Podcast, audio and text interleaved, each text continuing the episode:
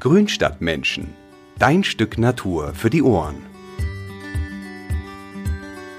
Draußen ist jetzt der Garten erstmal in der Winterruhe. Die winterfesten Gartenpflanzen, die werfen ihre Blätter ab, regeln ihren Stoffwechsel herunter und trotzen Frost und Kälte mit stoischem Gleichmut. Aber was machen denn die Kübelpflanzen, die es mit Minusgraden nicht so haben? Die müssen an einem Platz überwintert werden, wo der Frost ihnen ja nichts anhaben kann. Und genau das ist unser Thema heute.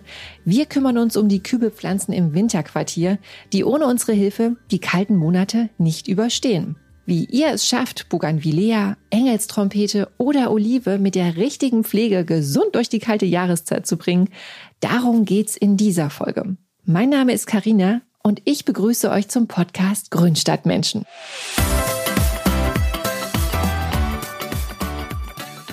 Winterruhe sagt sich ja so einfach und klingt auch so ein bisschen behäbig, aber auch gemütlich. Für Kübelpflanzen wie Zitrus, Schmucklilie und Engelstrompete beginnt im Winter aber tatsächlich die wohl stressigste Zeit im ganzen Jahr, denn sie finden im Haus meist nicht die idealen Bedingungen. Zu dunkel, zu warm, zu kalt, zu feucht, zu trocken. Oft passt es einfach nicht richtig. Dann neigen die Pflanzen dazu, krank zu werden. Der Winter ist Schnupfenzeit für Mensch und Pflanze.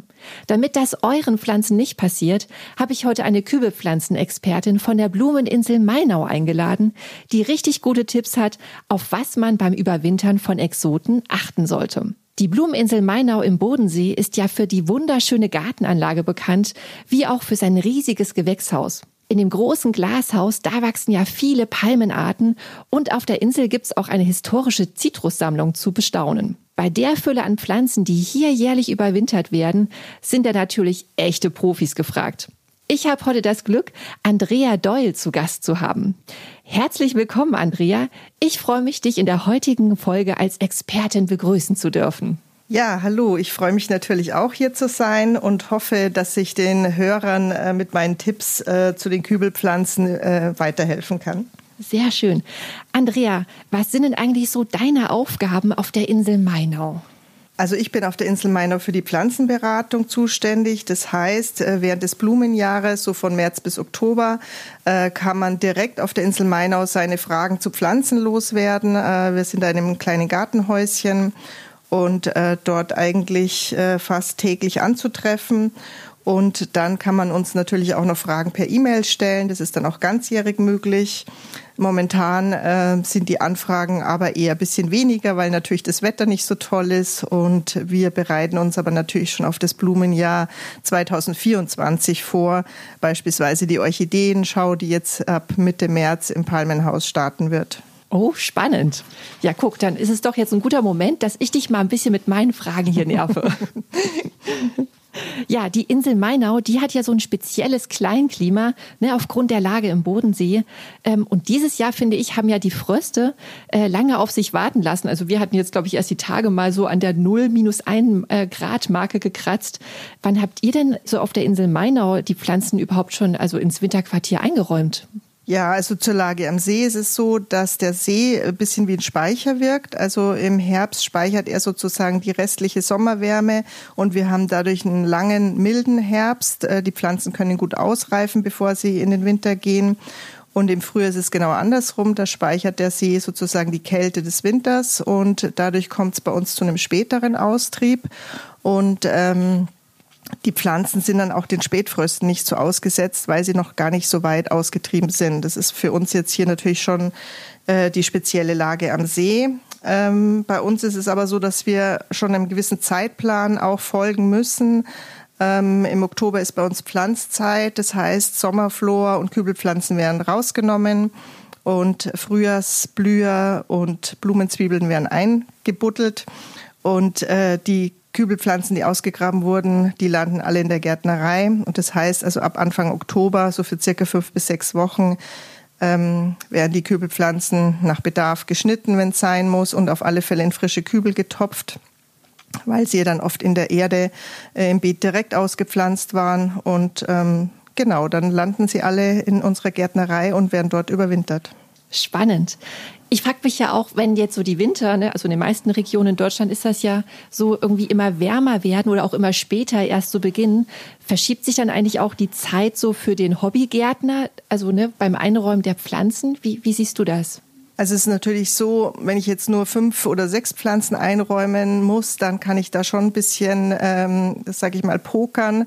Ähm, und vor allem, wenn es auch um mediterrane Pflanzen geht, die so knapp über Null auch gut aushalten, dann kann man wirklich den Wetterbericht ein äh, bisschen verfolgen und einfach schauen, wann ist, wann, wann droht jetzt ein Frost, dann packe ich auch erst ein. Also das ist prinzipiell auch für die Pflanzen am besten, wenn man so spät wie möglich ähm, einräumt und dann im Frühjahr so früh wie möglich wieder raus, weil es einfach doch eine stressige Zeit auch für die Pflanzen ist, äh, diese Winterruhe meist nicht unter ganz idealen Bedingungen.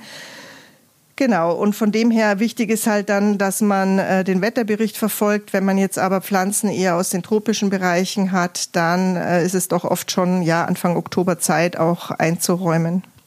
Der richtige Standort im Winterquartier, der hängt ja von der Art der Kübelpflanze ab. Gibt es da eigentlich so eine Faustregel, die mir dabei hilft, den passenden äh, Platz zu finden für die Kübelpflanze?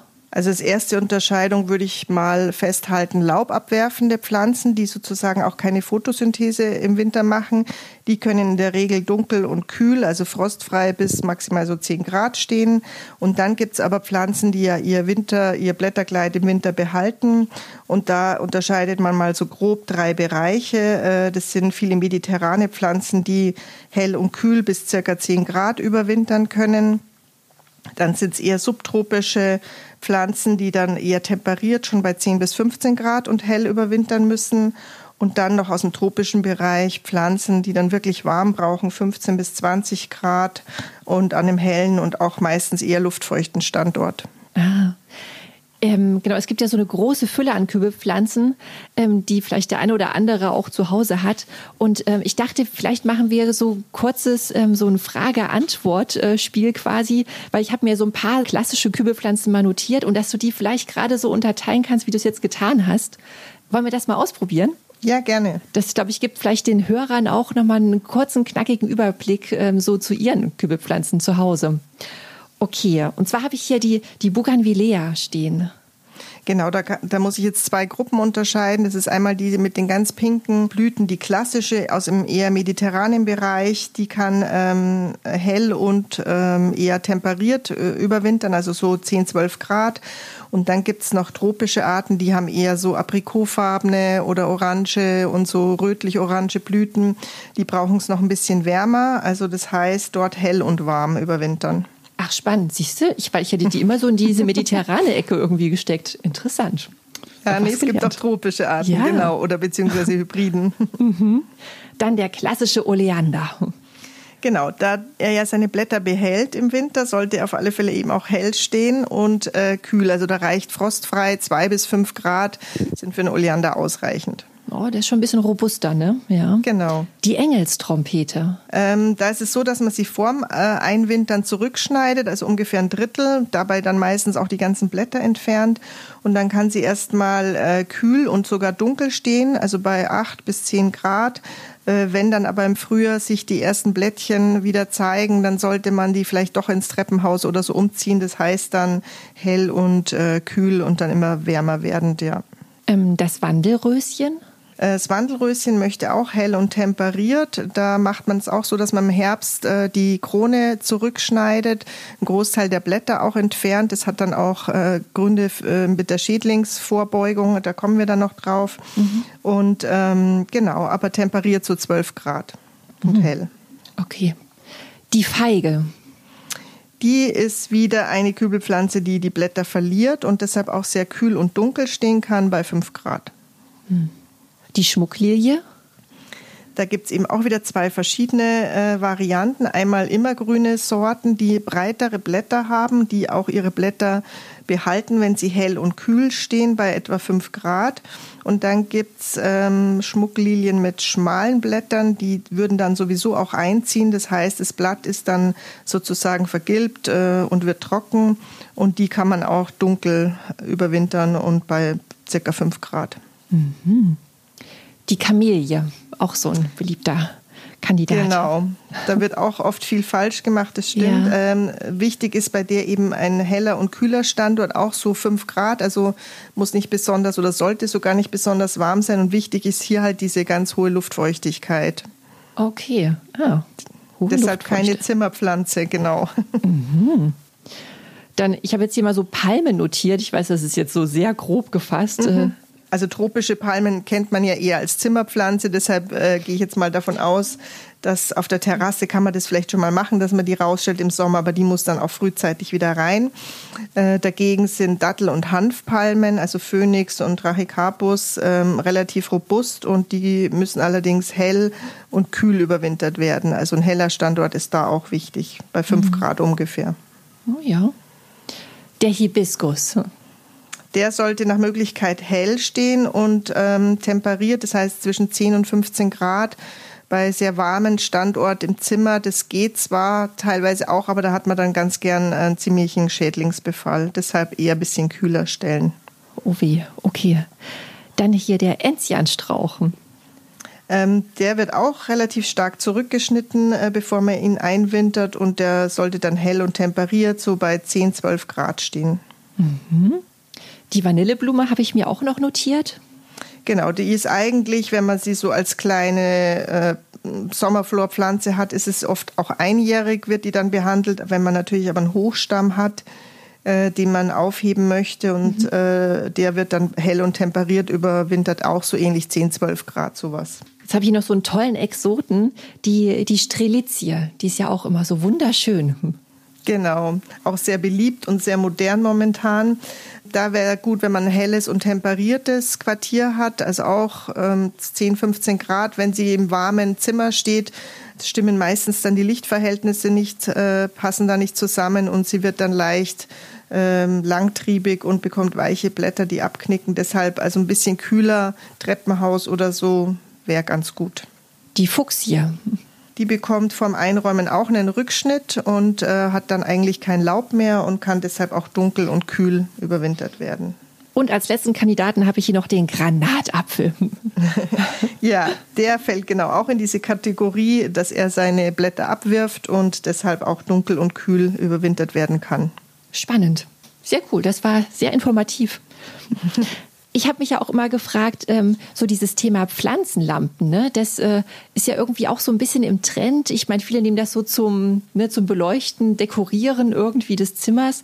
Aber ich frage mich, äh, ist das eigentlich auch sinnvoll für die Pflan Kübelpflanzen an sich? Wie, wie, wie siehst du das?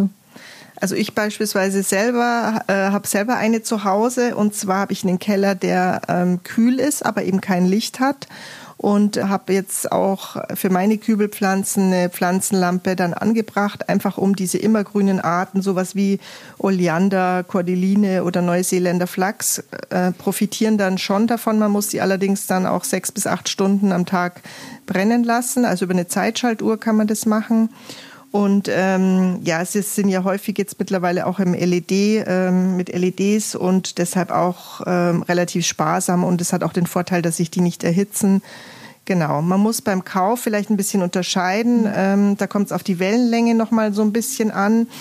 Pflanzen verwerten für die Photosynthese hauptsächlich rotes und blaues Licht oder die Wellenlänge aus diesen Bereichen.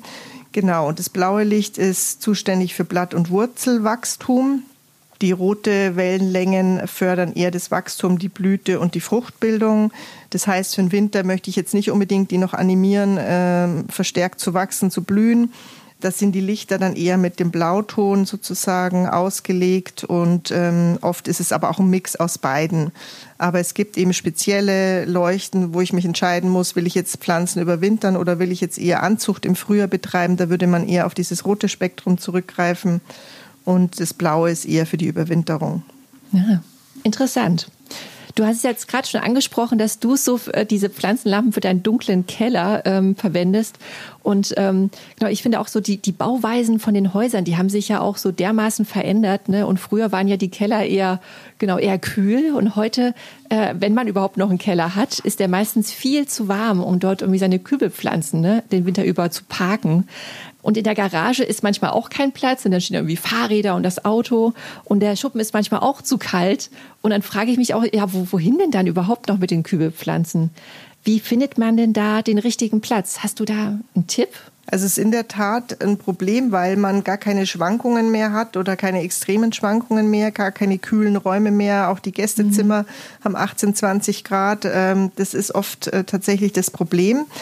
Ja, man kann einerseits natürlich so ein bisschen, wenn es darum geht, äh, temperierter Bereich oder schon so tropischer Bereich, kann man vielleicht auch mal das Schlafzimmer noch in Anspruch nehmen für, für den Fall, dass da auch der Platz da ist. Ja, beispielsweise in Schuppen oder so. Aber das, ja, es ist wirklich so, dass die wenigsten diese Möglichkeiten haben. Man kann sich dann natürlich auch überlegen, ob man zu einer Gärtnerei in der Umgebung geht und dort äh, nachfragt, ob die äh, Kübelpflanzenüberwinterung anbieten.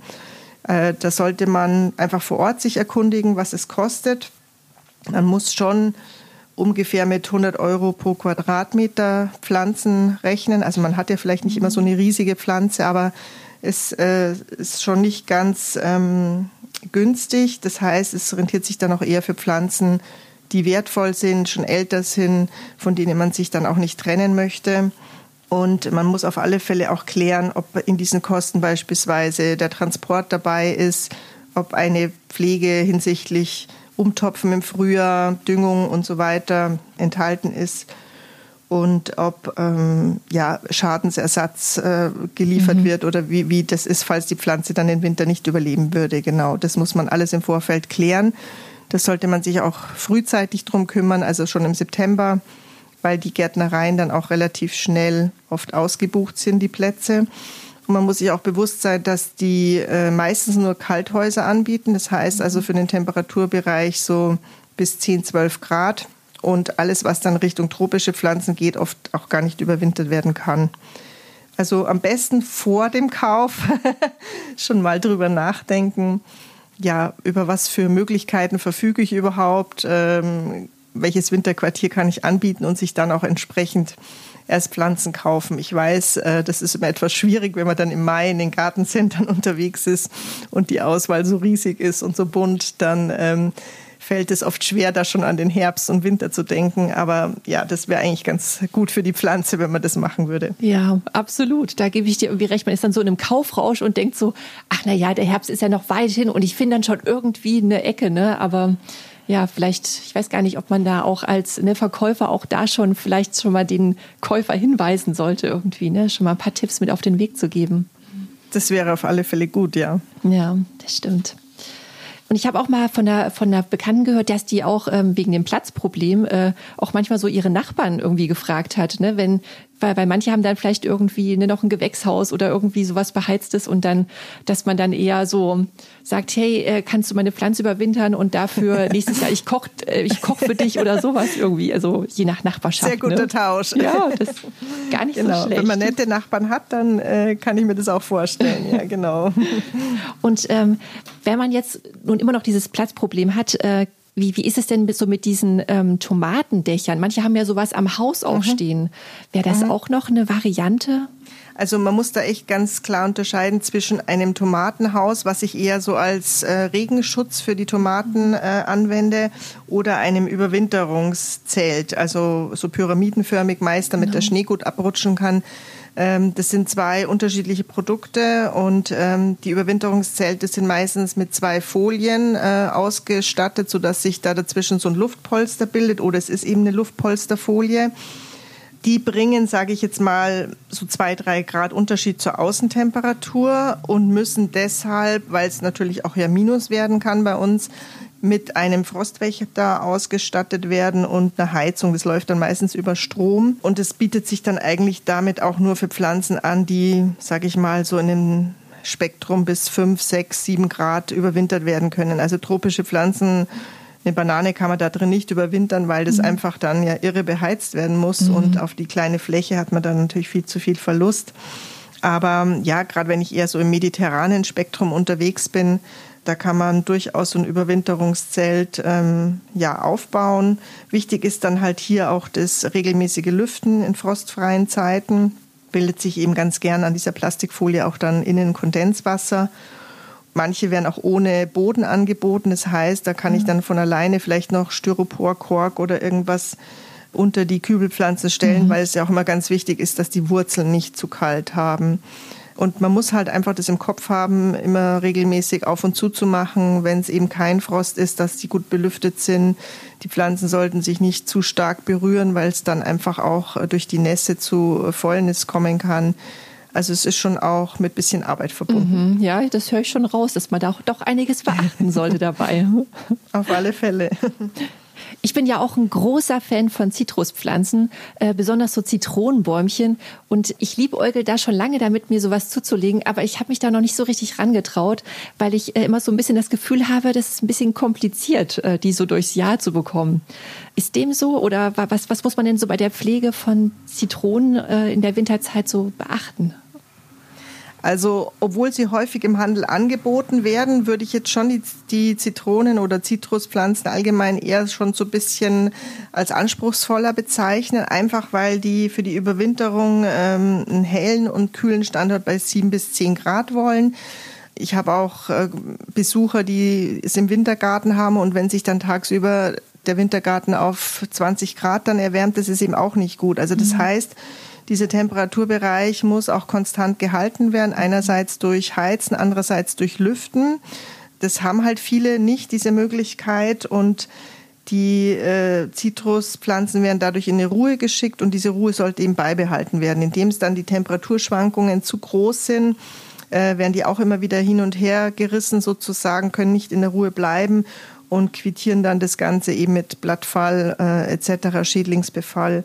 Deshalb, ähm, ja, wenn man jetzt eine Zitrusgewächs äh, möchte, was sich vielleicht auch im kühlen Treppenhaus oder im Schlafzimmer überwintern lässt, würde ich eher auf eine Calamondin zurückgreifen. Mhm. Die sind ein bisschen wärmeliebender. Also es gibt ja auch aus dem tropischen Bereich welche. Und wichtig ist aber bei den Zitrusgewächsen einfach das äh, vorsichtige Gießen. Einerseits nicht zu viel Staunässe ist dann absolut tödlich und aber auch Trockenheit äh, wird dann eben auch mit äh, Blattfall sozusagen quittiert. Und vor allem auch regelmäßige Schädlingskontrolle ist wichtig. Also Wollläuse, Schildläuse, äh, treten da ganz äh, gern auf und ähm, genau müssen einfach äh, auch regelmäßig dann unter die Lupe genommen werden sozusagen. Na, ich merke, sie ist etwas anspruchsvoller. genau, also ja. jetzt nicht, äh, wenn man nicht die Bedingungen hat, nichts. Mhm. Also man ärgert sich dann einfach viel damit rum oder ja. ist dann unzufrieden, weil es der Pflanze nicht gut geht. Also da, ja, ich habe mich verabschiedet von meinen Zitruswünschen. Okay, ich denke genau. mal drüber nach. Ja, aber es ist schon irgendwie interessant, dass Pflanzen ja ja ähnlich wie auch bei Tieren, dass die, ne, wie du schon sagtest, diese konstanten Bedingungen irgendwie brauchen. Ne? Wenn es mal warm ja. und kalt irgendwie ist, das ist so, so, wie bei Tieren, die werden ja auch manchmal aus ihrem Winterschlaf rausgerissen und so ist das bei mhm. den Pflanzen wahrscheinlich ganz genauso. Ne? Ja, genau. Mhm. Und äh, das finde ich halt auch mal so gemein, dass auch so Pflegefehler, die zeigen sich ja nicht so gleich am nächsten Tag, ne, sondern auch immer genau. so dieses Zeitversetzte. Das finde ich immer so ein bisschen fies irgendwie auch bei den, genau, du hast ja gerade schon so ein bisschen angesprochen, so häufigste Pflegefehler oder halt schon, es fängt schon mit der Temperatur, also mit den Bedingungen irgendwie auch am Standort an, ne? Jawohl, genau. Genau, und das Thema Gießen hast du ja auch schon angesprochen. Das finde ich nämlich auch echt heikel, äh, weil Gießen und Gießen, das, äh, ne, das ist ja irgendwie auch immer was anderes. Ähm, wie gelingt denn hier so dieses, dieses Fingerspitzengefühl? Ja, tatsächlich mit den Fingerspitzen. Man muss äh, sozusagen, äh, ich empfehle immer schon auch wirklich die Erde mit den Fingern zu berühren und mhm. zu schauen, ist die Oberfläche abgetrocknet. Erst dann gießt man auch wieder und dann, äh, aber gerade bei Kübelpflanzen, die größere Töpfe haben, darf man auch nicht die Menge unterschätzen, die dann so ein großer Kübel braucht. Also ruhig auch mal dann vielleicht fünf Liter, wenn es eben ein großer Kübel ist. Ähm, die Idee ist, dass quasi durchdringend gegossen wird, alle Wurzeln in Kontakt mit Wasser kommen und dann dafür wieder auch länger brauchen, mhm. bis sie das nächste Mal gegossen werden. Das heißt, wenn ich immer nur so einen kleinen Schluck gieße, sind nur die oberen fünf Zentimeter von der Substratschicht befeuchtet und die Wurzeln unten bekommen kein Wasser und dann gibt es eben auch Blattfall und man wundert sich, ich habe doch gegossen. Aber es war dann eben nicht genug. Also einfach, da muss man mit der Zeit das einfach auch durch Beobachten und Fühlen lernen, wie, wie, wie viel braucht jetzt der Topf, wie natürlich eine Pflanze, die Blätter hat, verdunstet ja auch was. Eine Pflanze, die keine Blätter hat, die verdunstet nichts, die muss man auch sehr, sehr wenig gießen. Und da muss man sich tatsächlich so ein bisschen auch rantasten.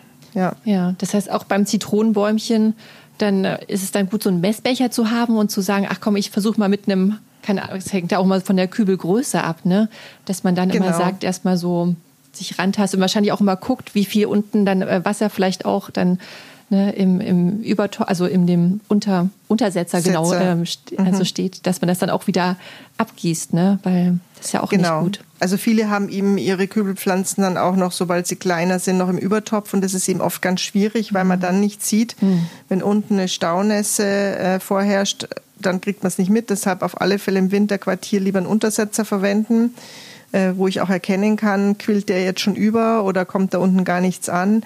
Genau, also zum Beobachten ist es auf alle Fälle besser mit Untersetzer und ähm, mit Fingerspitzengefühl. Mhm. Was mir noch zu Zitruspflanzen eingefallen ist, die, die sind doch auch so relativ empfindlich, was so kalten Boden angeht. Oder täusche ich mich da? Ähm, nee, das ist richtig. Also äh, die Temperaturen, die immer angegeben werden, beziehen sich eben auch äh, auf den Wurzelbereich. Und es ist ja oft so, dass kalte Luft unten ist.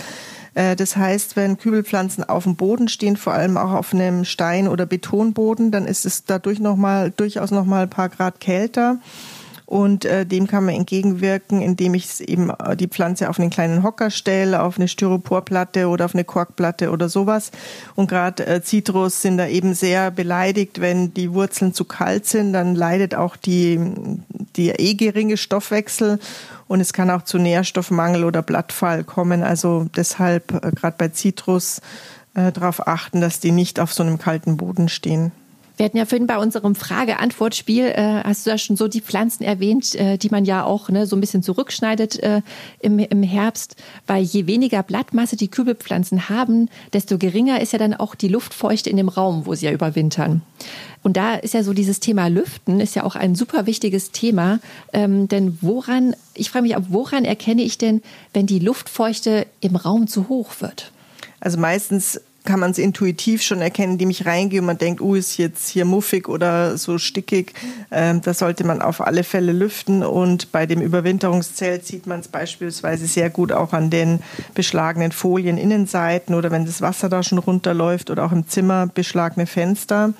Genau, wenn man zu viel gegossen hat, gibt es zum Teil eben auch Schimmelbildung auf der Erde. Also das ist dann aber schon äh, ein ziemlich massives Zeichen. Da sollte man schleunigst reduzieren, also die, die Wassergaben reduzieren.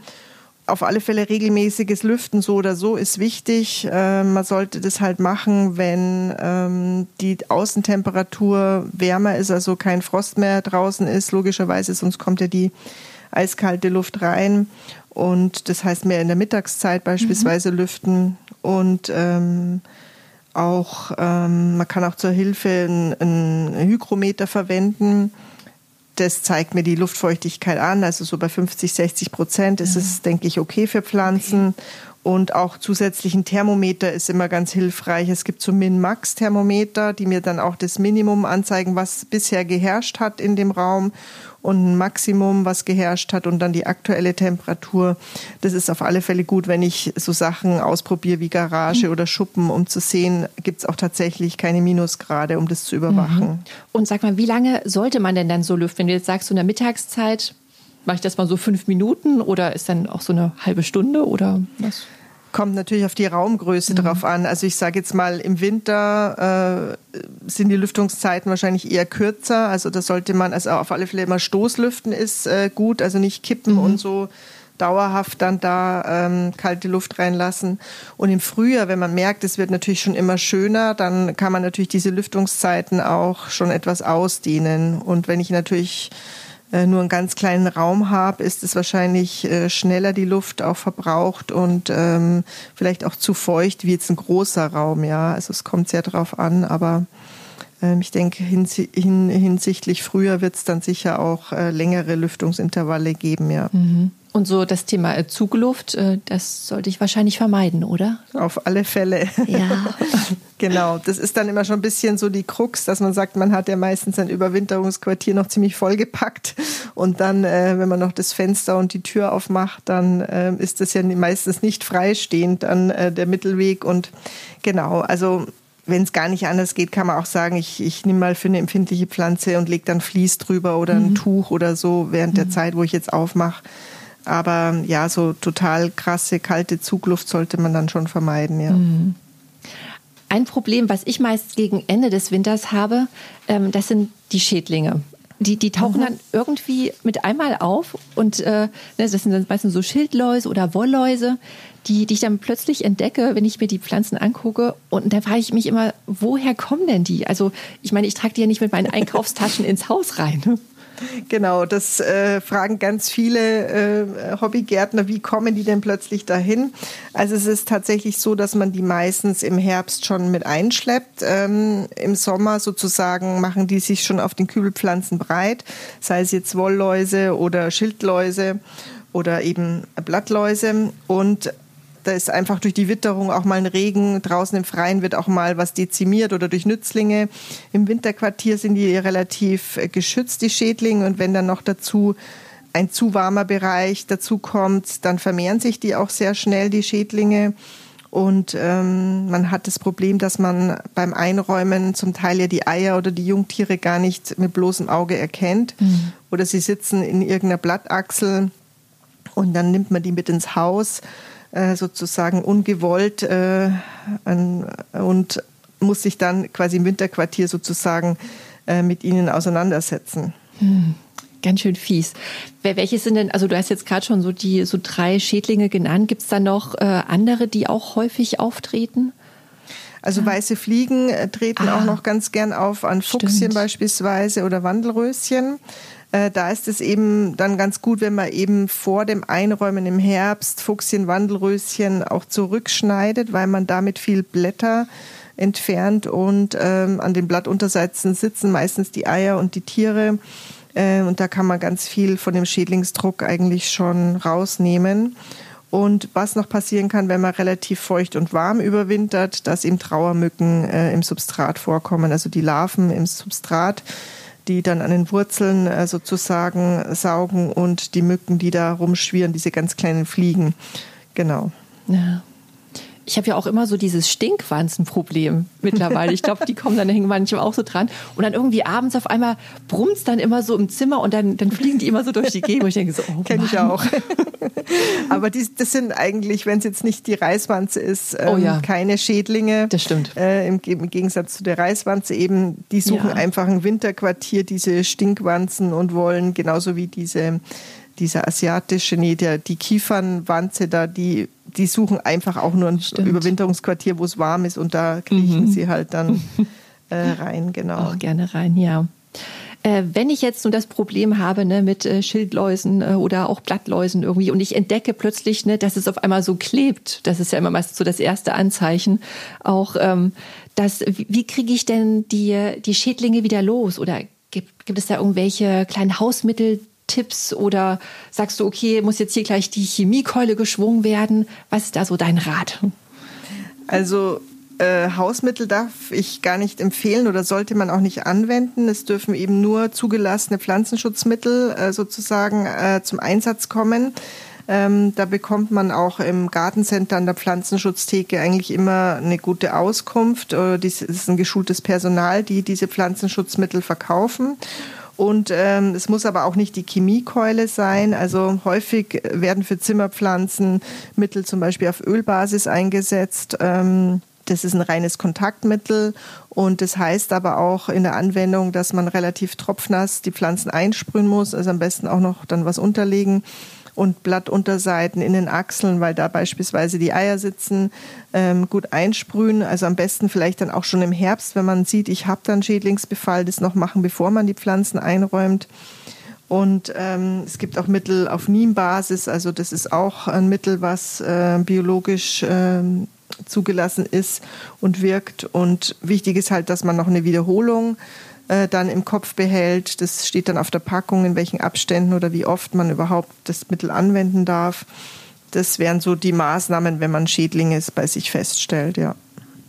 Und generell, also wie, was empfiehlst du so zum, also ne, wie oft sollte man denn so seine Pflanzen so kontrollieren oder immer mal so mhm. beobachten? Also im Winterquartier denke ich einmal die Woche kann man einfach mal ins Quartier reinschauen, eben dann mal lüften, Gießrunde, Kontrolle zumindest machen. Und dann auch, ähm, ja, wenn man schon noch merkt, die eine oder Pflanze hat jetzt plötzlich viele braune Blätter oder mhm. äh, da beginnt es zu rieseln, dann auf alle Fälle mal hinschauen und genäher, genauer unter die Lupe nehmen, was da die Ursache sein kann. Aber einmal die Woche sollte man vielleicht schon in seinem Überwinterungsquartier mal nachschauen, ja. Okay. Ich frage mich ja auch da das Thema äh, Düngen. Ne? Eigentlich mhm. ist im Winter werden ja ne, die Pflanzen sollen ja ihre Ruhephase halten, aber ähm, um sie zu stärken, ähm, wäre dann manchmal auch ein Dünger ganz gut oder wie, wie siehst du das? Also prinzipiell ist es tatsächlich so, dass man die Pflanzen so von Oktober bis Februar eigentlich nicht düngt, äh, weil man ja eben nicht das Wachstum noch fördern will unter schlechteren Bedingungen. Äh, aber beispielsweise, wenn jetzt das Zitrusbäumchen Früchte dran hätte, mhm. dann würde ich ähm, eventuell schon eine Düngung vorschlagen. Vielleicht dann nur einmal im Monat, also nicht alle zwei Wochen, wie das sonst vielleicht der Fall ist. Und wenn man eben auch sieht, das Blatt wird hell, dann auf alle Fälle eben auch mal düngen. Also wenn man sieht, es ist ein Stickstoffmangel da ähm, im Anmarsch, dann kann man das machen. Aber ansonsten möchte man die Pflanzen nicht durch Düngung noch animieren zu wachsen im mhm. Winter. Ja. Mhm. Also das heißt, Zitrusbäumchen, die, die bilden auch weiterhin dann die Früchte aus. Ich weiß gar nicht, wann die dann da immer so reif werden. Das, ähm also Zitrusbäume können eben gleichzeitig blühen und fruchten. Das ist ungewöhnlich, weil ja bei uns zum Beispiel der Apfel, der blüht ja erst und fruchtet dann und ja. die machen das so ein bisschen gleichzeitig. Ähm, prinzipiell können deshalb auch Zitronen äh, so ganzjährig dran sein. Ähm, ernten tut man sie immer, beispielsweise bei der klassischen Zitrone, wenn die auch richtig gut gelb durchgefärbt ist. Und dann sollte man es auch nicht mehr ewig hängen lassen, weil das natürlich dann mhm. die, der Pflanze auch zusätzlich Energie kostet. Und im Winter, wenn ich merke, die ist reif, mhm. nehme ich die einfach auch ab. Wenn sie natürlich noch grün ist, lasse ich sie dran. Das kann sich dann auch bis äh, ins Frühjahr reinziehen, bis die beispielsweise dann sich gelb färbt. Mhm. Bei, bei welchen Kübelpflanzen reifen denn im Winter über auch noch Früchte aus? Das auch so? Also es gibt ja, wenn man die Feigen beispielsweise im Kübel hält und die nicht ausgepflanzt im Garten hat, dann ähm, ist das immer ganz gut, weil man sie dann ja noch mit reinnehmen kann. Im Freien reifen die dann manchmal eben nicht aus, wenn es schon zu kalt ist. Als Kübelpflanze kann man es versuchen. Es passiert aber auch oft, dass sie dann einfach schon vorzeitig abfallen und noch nicht reif sind. Das ist halt immer so ein bisschen ähm, auch ein Gepoker. Aber bei Feigen ist es eben auch möglich, dass man im Winterquartier noch äh, die ein oder andere Frucht dann äh, sozusagen ernten kann. Okay. Wie lange sollte man denn so Kübelpflanzen generell im Winterquartier lassen? Oder woran merke ich denn, dass jetzt ein guter Zeitpunkt ist, um die langsam wieder nach draußen zu räumen? Genau, also wie ich schon gesagt habe, am besten äh, so spät äh, wie möglich einräumen, so früh wie möglich raus. Und dann beginnt man natürlich mit den Robusten, die nur so im Spektrum bis 5 Grad äh, überwintern, kann man als erste auch ausräumen. Ähm, ja, wenn jetzt der Wetterbericht sagt, es ist jetzt erstmal kein Minus angesagt, dann tut es den Pflanzen auf alle Fälle gut, wenn sie schon raus können im April. Ähm, man muss dann natürlich ein Vlies bereithalten, wenn es mal doch 0, minus 1 wird, dass man das dann über die Pflanze drüber äh, werfen kann. Subtropische, tropische Pflanzen, die eben bei 10 und 15 Grad überwintern, da muss man sich dann tatsächlich oft noch ein bisschen mehr Zeit lassen. Man könnte sich natürlich, wenn ich jetzt nur eine Pflanze habe oder zwei, die Arbeit machen, rausstellen, tagsüber, wenn es warm ist, abends wieder reinholen. Aber wenn es große Kübel sind, mhm. möchte man äh, meistens oh. dann doch ja. nicht so ein, so ein großes Hin und Her. Ja. Äh, deshalb ist Robuste zuerst, so ab April und die empfindlicheren dann etwas später. Und wichtig äh, ist, dass man die dann halt auch akklimatisiert noch beim Rausstellen. Und äh, würdest du die dann auch immer auch mal umtopfen oder also wahrscheinlich auch immer variiert von Kübelpflanze zu Kübelpflanze? Aber es ist zumindest der ideale Zeitpunkt. Also ja. wir müssen ja unsere im Herbst umtopfen, weil Aha. wir die aus der Erde ausgraben. Aber im hm. Hobbybereich oder wenn man die Pflanze eh im Topf hat, ist es schon besser, man überwintert oder über, äh, topft die einfach im Frühjahr um, äh, weil die Erde hat auch einen gewissen Düngervorrat und die Pflanze beginnt durch dieses Umtopfen auch wieder mit so einem Wachstumsschub. Und da ist es dann besser, man macht es im Frühjahr, äh, wenn die Pflanze auch tatsächlich mehr Licht und äh, mehr Luft und mehr Sonne bekommt, genau. Oh ja, wenn es doch erst mal wieder Frühling wird, ne? ja. Naja, jetzt sehnt man sich schon fast wieder nach, jetzt wo die, die Tage gerade so extrem grau sind, oder? Oh, ja, das geht so mir auch Winter. so. Ja, aber da müssen wir jetzt irgendwie durch und ja, genau. ich meine, der Winter hat ja auch manchmal seine angenehmen Seiten und wenn man auch weiß, dass die, dass die grünen Schätzchen im, im Sicheren sind, ne, ist das irgendwie auch gut. Andrea, jetzt äh, bin ich eigentlich am Ende meiner Folge hier. Ich habe gar keine weiteren Fragen. Wenn dir noch was Wichtiges einfällt, dann hast du jetzt noch mal das Wort.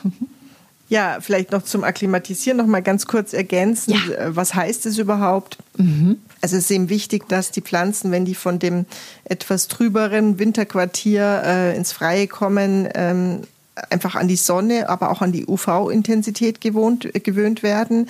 Die Blätter sind meistens eben ein bisschen weich, dann auch im Winterquartier und damit die nicht gleich einen Sonnenbrand bekommen. Und bei Immergrünen wäre das ja dann auch dauerhaft geschädigt, das Blatt. Ähm, das heißt, man stellt die erstmal raus, äh, ein bis zwei Wochen an einen halbschattigen Standort, damit sie sich erstmal auch so abhärten können. Und dann ähm, kann man sie auch an ihr endgültiges sozusagen an den Endstandort stellen, Terrasse, äh, auch mehr in die Sonne.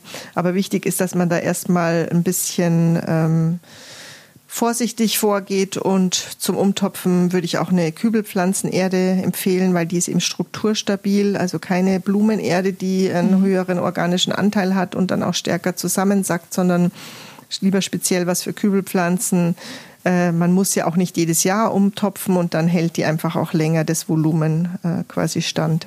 Perfekt. Also besser hätte ich es nicht erklären können. Ja, gerne, danke. Sehr schön. Also ja, vielen Dank für deine, für deine tolle Expertise ähm, und dass du mir so, so geduldig die vielen Fragen beantwortet hast. Eine, eine bessere Anleitung können sich äh, unsere Hörer ja gar nicht äh, vorstellen irgendwie. Also, also vielen herzlichen Dank, Andrea. Ich danke dir auch dann auch euren Kübelpflanzen natürlich eine gute Wintersaison, dass alle wieder gesund in den Frühling dann nächstes Jahr starten. Das hoffe ich auch. Ich hoffe, ihr konntet jetzt ein paar gute Tipps für eure grünen Untermieter auf Zeit aus dieser Folge mitnehmen. Wenn ihr mögt, könnt ihr uns auch noch eure Fragen, Anregungen oder auch Bilder über Instagram oder per E-Mail zuschicken. Die Adressen dazu, die findet ihr wie immer in den Show Notes. Und wenn ihr stets auf dem Laufenden bleiben wollt, dann solltet ihr diesen Podcast bei eurem Lieblingsstreaming-Dienst abonnieren. So werdet ihr nämlich super fit in all den schönen Gartenthemen, die wir für euch das ganze Jahr über aufbereiten. Und eure Pflanzen, ja, die werden es euch danken. Ich wünsche euch jetzt erstmal ganz viel Erfolg beim Überwintern eurer grünen Lieblinge und sage, ja, bis zum nächsten Mal, eure Karina.